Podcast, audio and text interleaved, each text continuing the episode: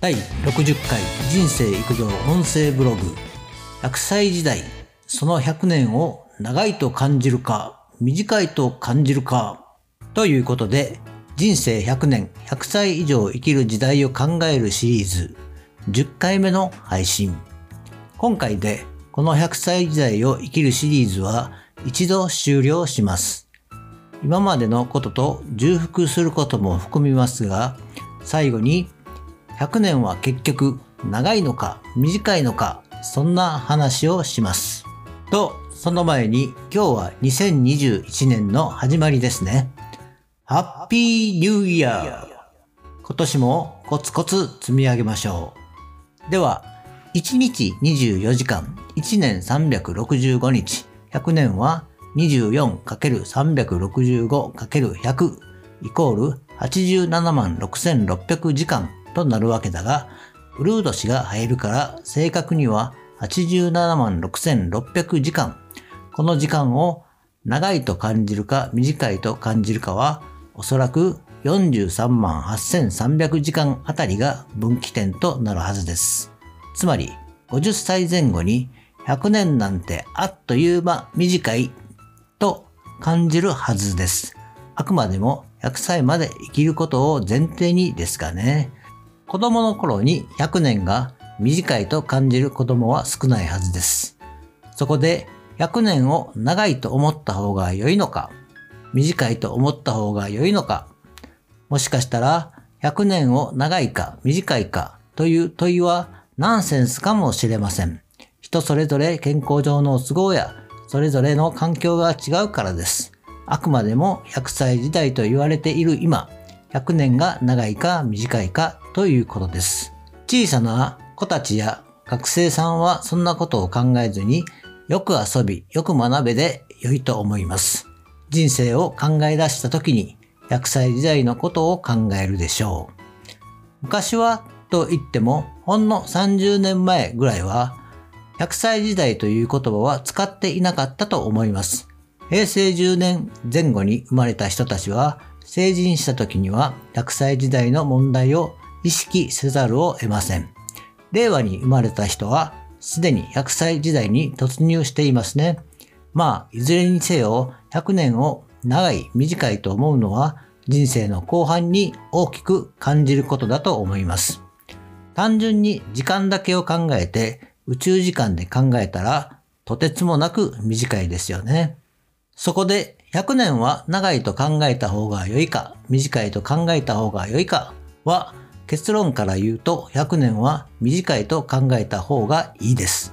おそらく大抵の人はがむしゃらに今を生きています。今の現状が楽しくても苦しくても必死で生きていると思います。ひゃくねんが長いの短いの、そんなことどうでもいい、そう思っているかもしれないし、そんなこと考えている暇があればもっと他にやることがあるやろという人も多いと思いますが、しかし気がつけば時間はあっという間に過ぎていた。これも事実感じる本当のことです。つまりひゃくねんもあればいろいろできるし、ゆっくりコツコツやればよい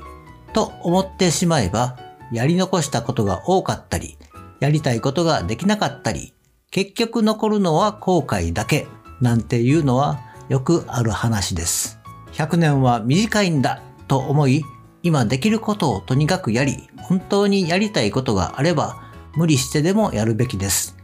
できるできないは別として、何をするにしても時間はかかるし、数時間でできることもあれば数十年かかることもあります。時間は短い、限りがあるということです。その限られた時間しか生きられないのですから、できるだけ後悔しない時間の使い方をするべきです。次に、生きている間にやりたいことの目標時間を短めに設定する方法。ひゃくねん時代、ひゃくさい時代という言葉が先走りすると、ごじゅっさいを過ぎた頃から焦り出しますよね。その焦り、心配の一番多い要因はお金です。老後生きるお金は足りるのか。最近は政府も年金だけに頼らず老後資金を早めに用意してくださいなんてかなり批判されるようなことを言っていましたが、事実、年金だけでは老後生活はできませんね。もちろん社会保障という面では何らかの形で生きることはできます。今まで通りとか少し余裕を持ってとかゆったりとした老後の生活なんて考えると、かなりの資産がないと豊かな老後生活は送れません。まあ、どこらあたりを豊かだと考えるかも人それぞれの価値観です。特に贅沢もせず食べて、それなりに元気で老後を送ればよいという人の方が圧倒的に多いと思うし、事実、豊かな老後生活を送れる人はごく少数です。ただ、豊かに見えても中身は幸せなのか不幸せなのかはわかりませんからね。いずれにせよ、生きるにはお金も健康も必要です。どちらかというと健康でないとしんどいだけですよね。ひゃくさい時代と言われる中に健康寿命を考えるなら、元気なひゃくさい時代を送らないと何かとトラブルの原因にもなります。ここでは特別元気もりもりではないけれど、病院なども行きながら健康面も維持しながら、普通に老後を送りたいということを前提に考えます。若いうちから老後のことを一生懸命考えるより、若いうちは今のことに全力で打ち込むのがベストだと思います。そしてごじゅっさいを過ぎた頃から少しだけ目標設定をしていきましょう。これは一例としてですが、まずはろくじゅっさいまで元気で健康で、今の仕事なのか趣味なのかはわかりませんが、できることを全力でやる。その時に一緒にお金のことも考えるのです。これは資産があるとかないとかでなく、日々生きるためのお金を自分で稼ぐことができるようにするということです。要するに、今までの給料的な考え方で月に必要なお金を稼ぐことを続けることです。ごじゅっさいぜん後からろくじゅっさいでしたら、まだまだ今の仕事でも中堅以上だし、給料があるなら頑張って維持しましょう。もし、アルバイト、パート、派遣などの人は、やはり健康を維持して、今まで通り働けることを確保することです。もともとお金がある人も、資産以外に健康維持も兼ねて、日々生きるだけのお金を自分で稼ぐことをした方が良いかもしれませんね。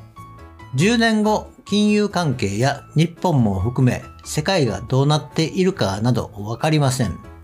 まずは生きるための体力です。そしてろくじゅっさいになれば次はななじゅうにさいまで生きることを考えましょう。先ほどと同じ考え方です。自分で稼いで生きる健康維持です。ななじゅうにさいまで生きたならはちじゅうよんさい。きゅうじゅうろくさいと、つまりじゅうにねん単位ぐらいで考えた方が物事続きやすいということです。じゅうにねん単位はあくまで区切りという考え方です。ならばもっと短くじゅうねんでもごねんでもいいと思います。自分の合った方法で区切りをつけて生きていくということです。最初から構えてひゃくさい時代だからあとごじゅうねん生きなければならない。そう思うととてもしんどいだけです。ごじゅっさいくらいになると死生観もある程度自分のものができてきます。もしかしたらひゃくさいまで生きたくないって人もいるかもしれません。そういう人こそ特にろくじゅっさいまでななじゅうにさいまでという考え方をした方がいいと思います。ななじゅうにさいで元気ならばおそらくもう少し生きようと思うはずです。次にひゃくねん時代になってきたのだからその風潮に従うだけです。人生生きていればいろいろあるのは当たり前です。例えばろくじゅっさいになり体の調子も良くはないけれど悪すぎるわけでもない。仕事は今まで通りの仕事はできないけれど生活できるだけの収入を得られる仕事はしている。でも家族ともバラバラで一人で高齢を迎えるんだろうし、特に面白いこともないし、特別長生きはしたくない。なんとなくダラダラして、特に生きがいもなく生きているというような人がいたとしても、今の時代は医学の進歩もあり、インフラにも特に問題ないから、生きたくないと言っても生きなければならない時代なんです。それがひゃくさい時代だと考えた方が良い。時代は科学技術の進歩と医学の進歩もとてつもなく早いし、少子高齢化とか地球の環境問題とか社会福祉問題とかはある意味矛盾して逆行しているとも言えます。自然の法則に逆行しているのですからね。高齢化問題、ひゃくさい時代問題は深刻な問題でもありますが、起こるべくして起こっている問題なのです。最後にまとめ。地球誕生から人類誕生なんてことを考えると、ひゃくねんはあっという間で一瞬です。が、しかし、人生で考えると長いような捉え方になりがちです。何事もそうですが、過ぎ去ってから時は短く感じます。とにかく与えられた時間を大事に大切にしましょう。それがひゃくねん時代の重要なメッセージだと思います。今日はここまで。バイバイ。